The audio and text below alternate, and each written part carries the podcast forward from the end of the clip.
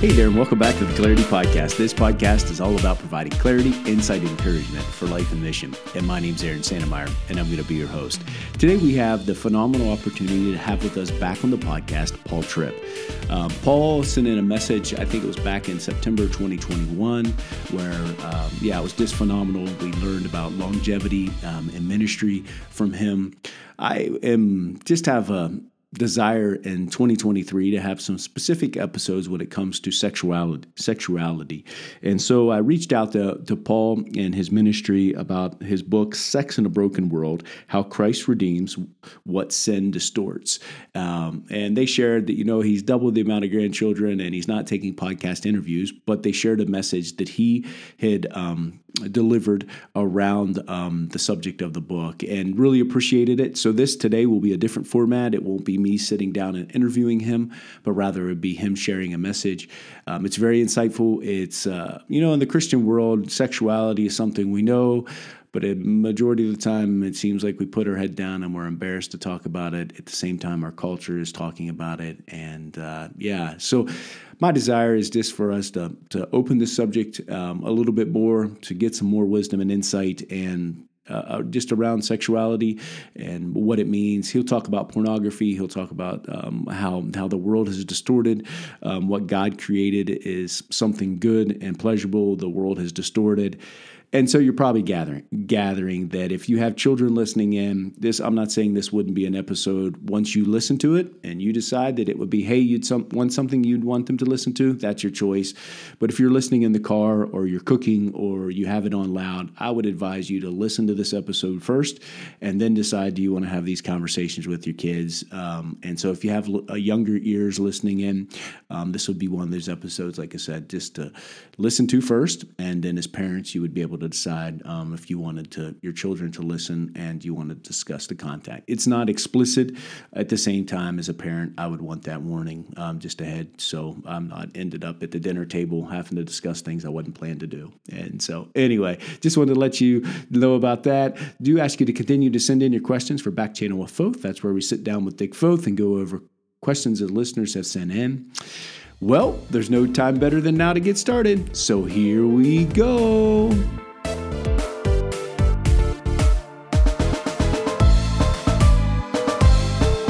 Do you find sexual sanity in a world that's gone insane? What does it look like to be pure in the crazy environment that we live in? I want to look with you at what is the most straightforward sex passage probably in the entire Bible. And it's a very, very interesting passage because it's not really a passage about culture. It's not really a passage about the body. It's not really a passage about relationships. It's a passage about the heart. When the Apostle Paul thinks, okay, how can I be as practical as it's possible to be in discussing sexuality? He immediately thinks of the heart.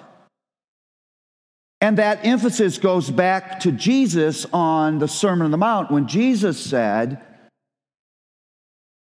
if a man looks after a woman to lust after her, he's already committed adultery in his heart. Jesus says what's hot and happening, what's serious and important in the area of purity and sexuality is not just the body, it's the heart. If you lose the battle of the heart, you'll never win the battle of the body.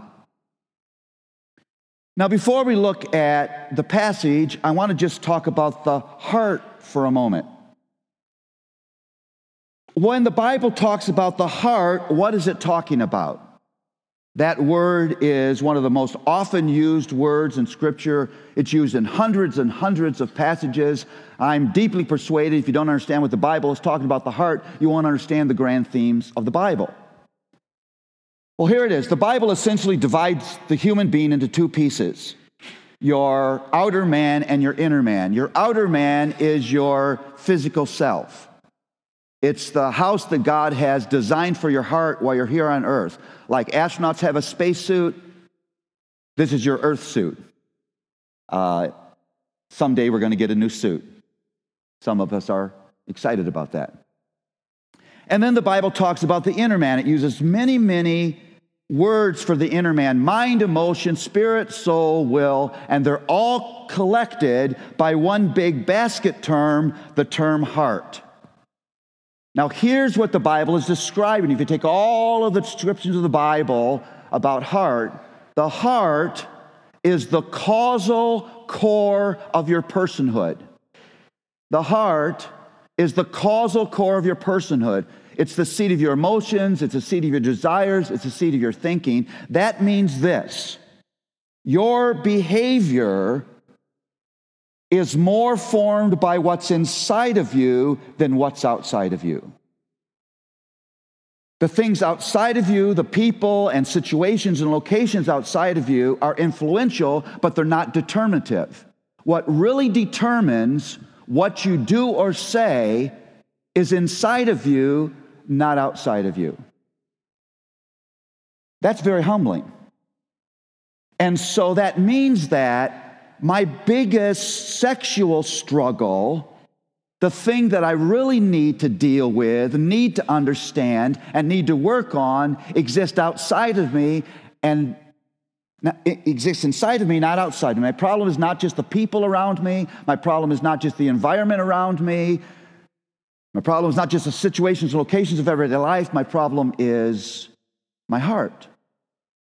And so this passage has in it four heart perspectives. If you get a hold of these and you live inside the boundaries of these four perspectives, you're on the road to sexual sanity, you're on the road to a life of purity. Here's the first one it's the principle of mastery. Paul says this All things are lawful for me, but not everything's permissible. All things are lawful for me, but I will not be mastered by anything. Now, when Paul says all things are lawful, he's not quoting scripture, he's quoting the thinkers of his day. And here's what he's essentially saying Imagine for a moment that everything in sex was legal. Like there were no rules, there were no boundaries. Like everything you could ever want or desire in any situation with any person was legal, you would still have a huge problem because you have a mastery problem. Your big problem in sex is not rules. Your big problem is that you have this heart inside of you that always lives under the control of something. Your problem is that there's a war for control of your heart in every dimension of your life. There's a war for control of your heart, yes, even in the area of sexuality. Let me put it this way a desire for even a good thing becomes a bad thing when that desire becomes a ruling thing. That's the struggle. Sex is a good thing, it's created by God. You should never, ever be ashamed that you're a sexual human being. You should never be mortified by sexual desire. All of that is good and created by God, but it must not control you. You must not say, I have such a desire for sex.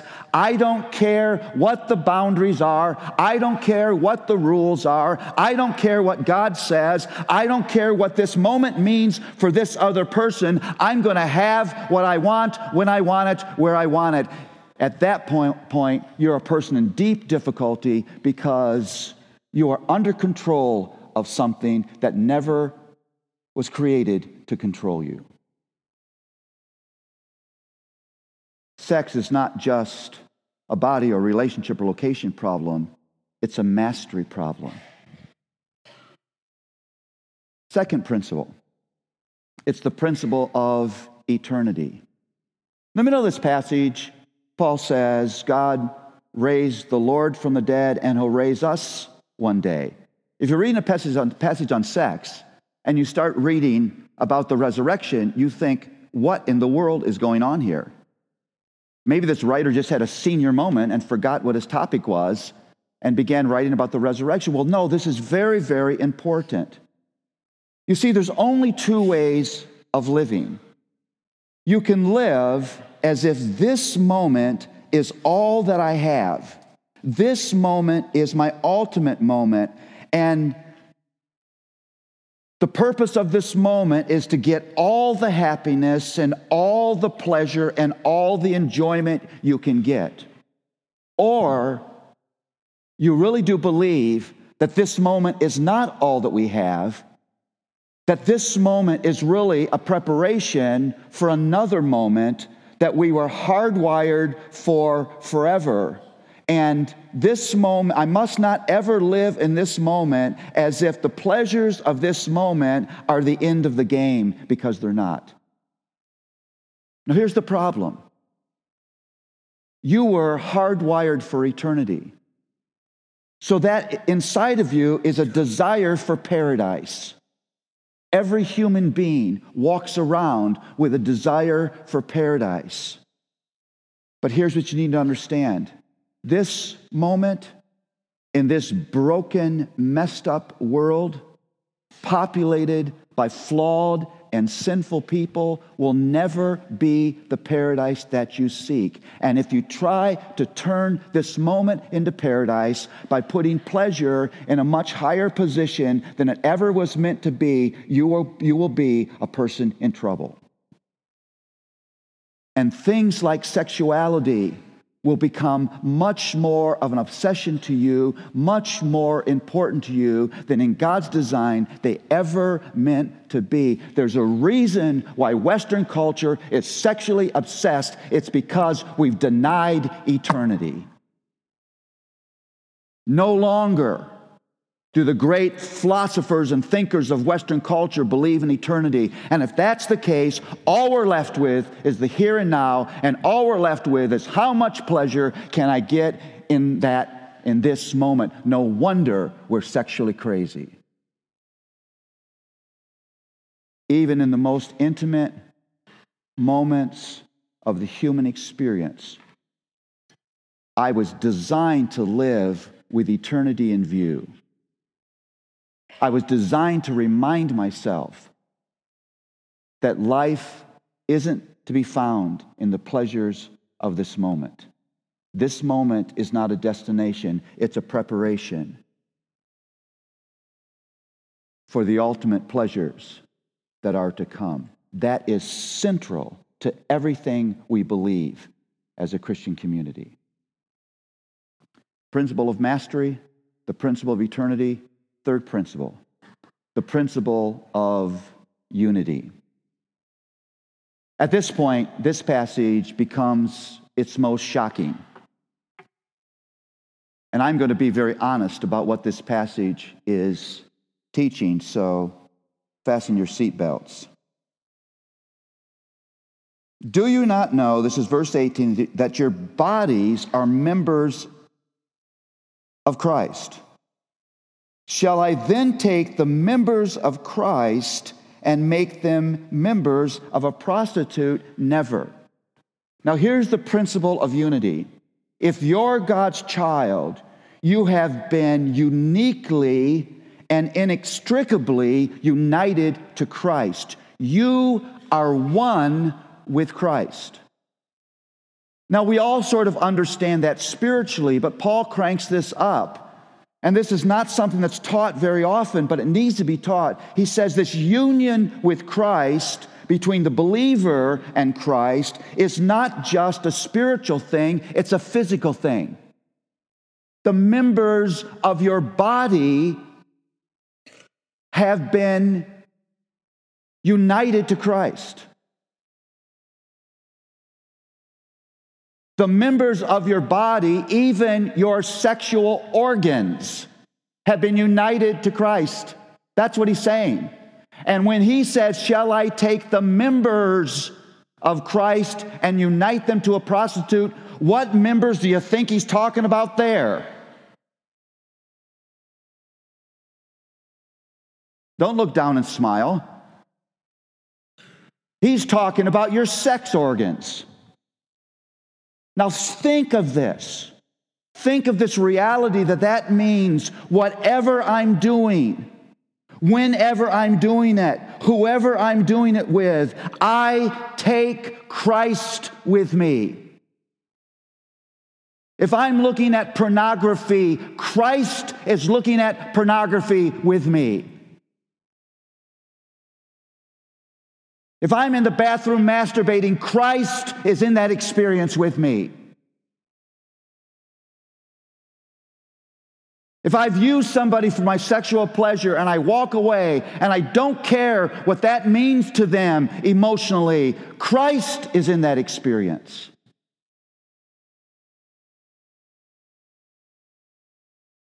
How holy is this? You're never there by yourself. You're never free to put your faith over here while you get off over here. It's not the way it works.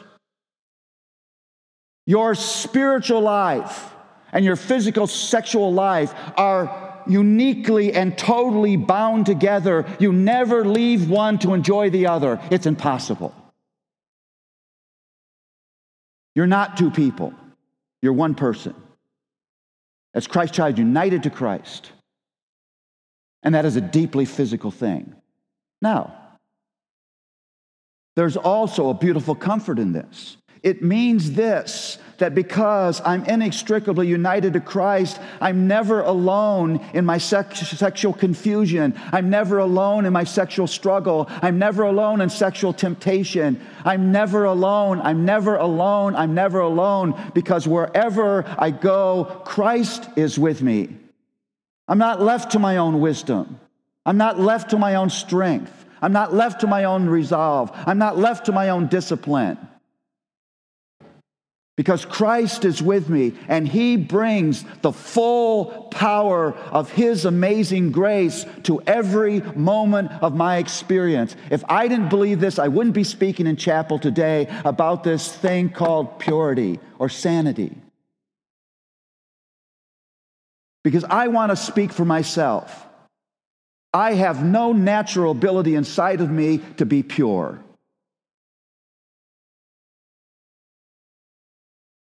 I want things that I shouldn't want. I still see things with my eyes and struggle not to think things that I shouldn't think. Maybe in the area of sex, God exposes how much weakness lives inside of us. You can desire to be pure and get up on your computer, and all of a sudden you feel compelled and you feel like you're just drawn.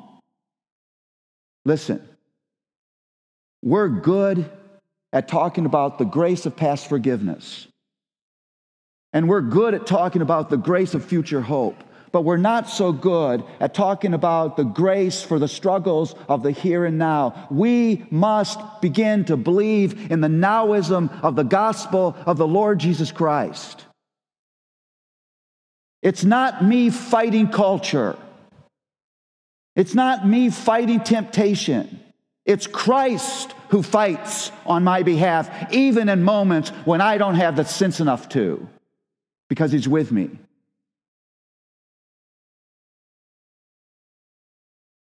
My hope isn't that I'll just get my sexual act together. My hope is my life has been invaded by the grace of the one who is the I am.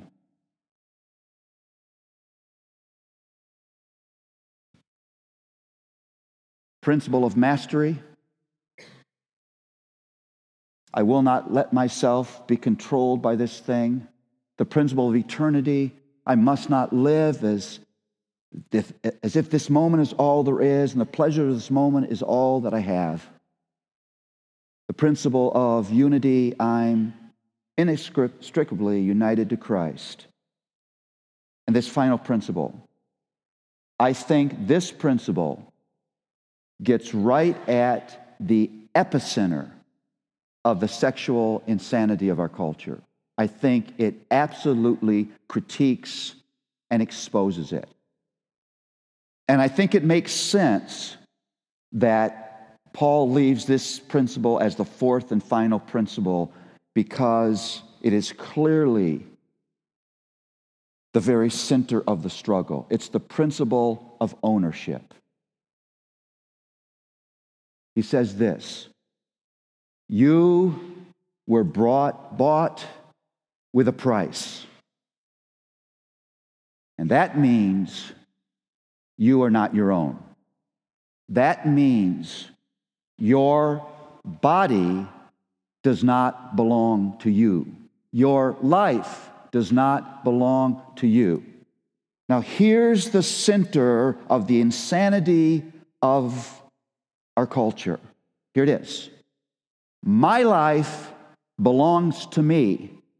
I have the right to do whatever I want to do, whenever I want to do it, with whomever I want to do it, at whatever location I want to do it, and you have no right to tell me what to do. Don't tell me what to do. My life is owned by me. And when you have a culture that believes that, it will end in all kinds of chaos because it's not true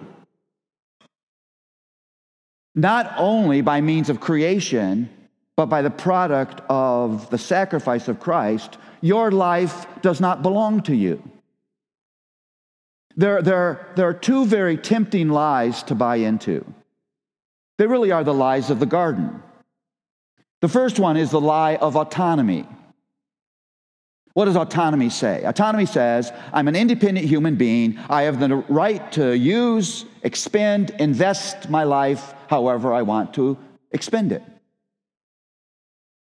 Well, autonomy is a delusion, it's a lie. Because your life doesn't actually belong to you. You were, you were created belonging to God, and you were redeemed, brought back into His ownership by means of grace. And so you have no autonomy. You, you rather than have an autonomous life, you have a life of stewardship and obedience and submission. And life isn't found in autonomy. Freedom isn't found in autonomy. Freedom is found in submitting to God's ownership over me. You say, well, how does that work? Because you were hardwired for free, for submission. You are hardwired for obedience. You are hardwired to live for God. And if you try just to live for yourself, you're not living by the principles of the universe, and it doesn't work well. Everything in the created world has design attached to it. A poodle can be a wonderful dog to have, but you can't keep it in an aquarium. That will lead to poodle euthanasia. You can't put your pet tropical fish on a leash and take him for a walk down the street. That descales fish. It can't work. In the same way, you can't choose to live in a way that you were not designed to live without negative consequences. That's the way it works. And so, autonomy is a lie. You do not have autonomy, autonomous existence. Second lie it's the lie of self sufficiency. Self sufficiency says I have everything I need inside of myself to be what I'm supposed to be and to do what I'm supposed to do. I don't need help. Don't help me. I don't want your instruction. I don't want your theology. I don't want your rules. I don't want your wisdom. I'm quite capable of running my own life. It's the, it's the Western culture archetype of a self made man. Those are our heroes. but I wasn't put together, I wasn't designed, I wasn't hardwired to run my own life. I just couldn't pass that physical. That's way above my pay grade. I was made dependent, hear what I'm about to say, on truth outside of myself in order to make sense out of life. Do you know what the very first thing God did with Adam and Eve, who were perfect people in a perfect world, living in perfect relationship with God? The first thing God did after He created them, do you know? He talked to them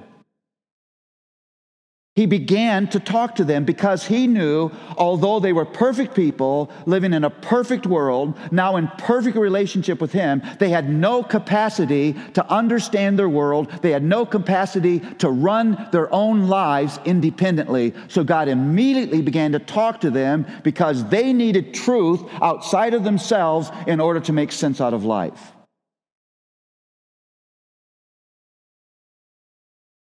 You see, my life doesn't actually belong to me. I wasn't designed to do whatever I want to do, whenever I want to do it, with whoever I want to do it, as much as I want to do it. I was designed to live inside of the wise and gracious boundaries set for me by the person who created me and owns me.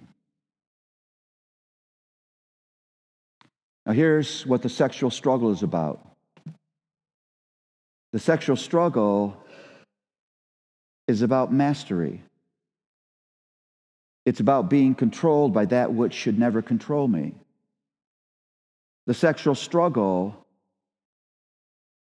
is about pleasure obsession that is the result of being an eternity amnesiac. Because if the game is this is all you have, then the game is get as much pleasure as you can get while you're still here. The sexual struggle is a sexual is, is a struggle of heart identity. You need to know who you are. Because once you begin to know who you are, it completely changes the way you think about sex. And what Paul says if you're God's child, you are inextricably united to Christ. You take Christ with you everywhere. And the sexual struggle is about ownership. You're either saying, My life belongs to me, get your hands off it. Or you're saying, My life doesn't belong to me. And if it doesn't belong to me, then I need to stay inside of the boundaries of the one who owns me. You see, if you stay inside the boundaries of mastery, eternity, unity, and ownership, those boundaries will be walls of protection against the utter, expansive, scary insanity of the surrounding culture when it comes to sex. Your choice. Your choice in this holy moment that we have together this morning is Will I choose to live inside of these protective boundaries? Will I recognize the battle for control of my heart and, and fight being mastered by something that should not master me? Will I really live in little moments as if I believe in eternity and getting all the pleasure I can get right now is not the name of the game? Will I live as if, as a Christian, I really believe in this incredible union with Christ that's not just physical, but is spiritual. Be confronted by that and be comforted by that. Or, will I tell myself again and again in the little and small moments of life, I belong to me? You shut up and leave me alone. Just shut up and leave me alone. There's, there's the issue. How would I like to end with you? Well, here's how I'd like to end. You don't have to be ashamed that you're a sexual being. You don't have to be ashamed that you're susceptible to sexual temptation. You don't have to hide your struggle in guilt and fear. You don't have to deny the influence of the world around you, as powerful as it is. You don't have to fake it. front in front of other people as if you're okay when you're not okay. You don't have to be ashamed that you find yourself in confusion. You don't have to worry that you have questions that are unanswered. You don't even have to be ashamed that at moments you doubt God. At moments you think that you're smarter than God. And your way is better than Him. Because listen, God understands all of that mess. He chose for us to live in this broken down world. And he understands every one of those struggles.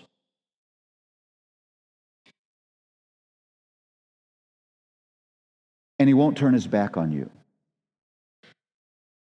I don't know if you've thought about this,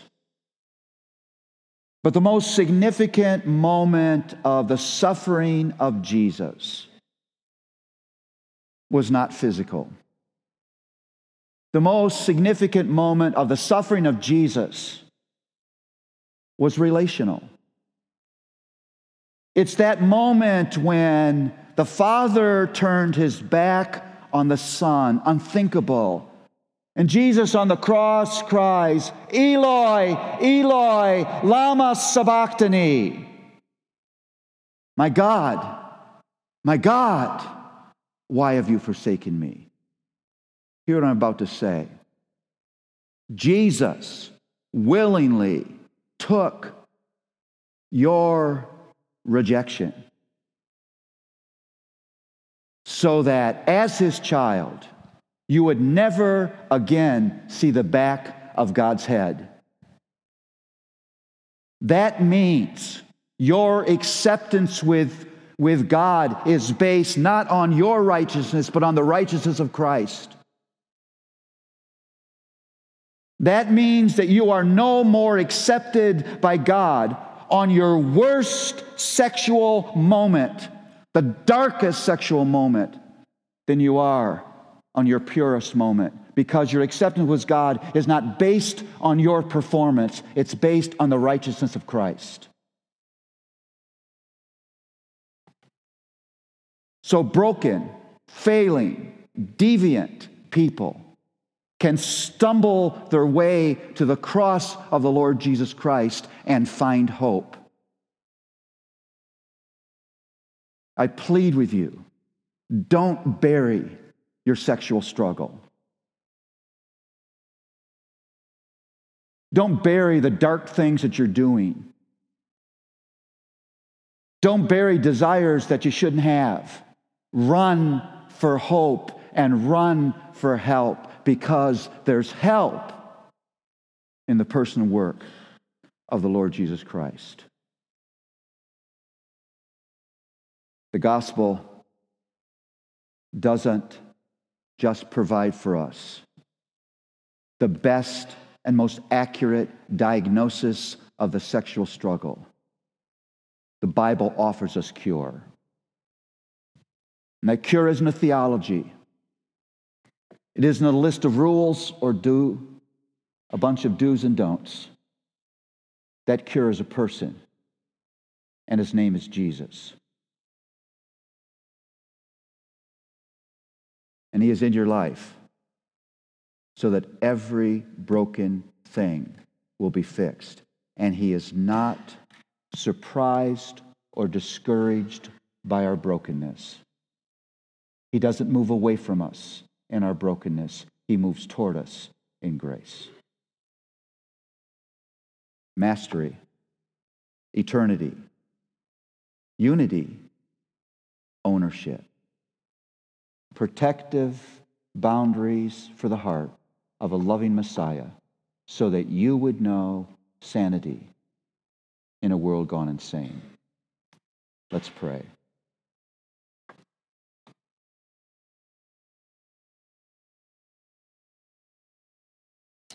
Again, Lord, we would thank you for the power and practicality of your word, that it really does scratch us where we itch. But we thank you even more for the personal work of the Lord Jesus, that we don't have to live in fear, we don't have to live in guilt, we don't have to live in shame, we don't have to hide, we don't have to act like we're something that we're not.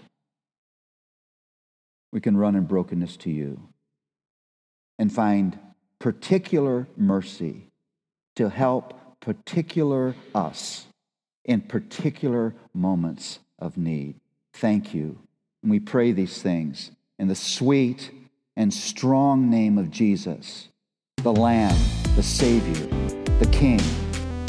Amen.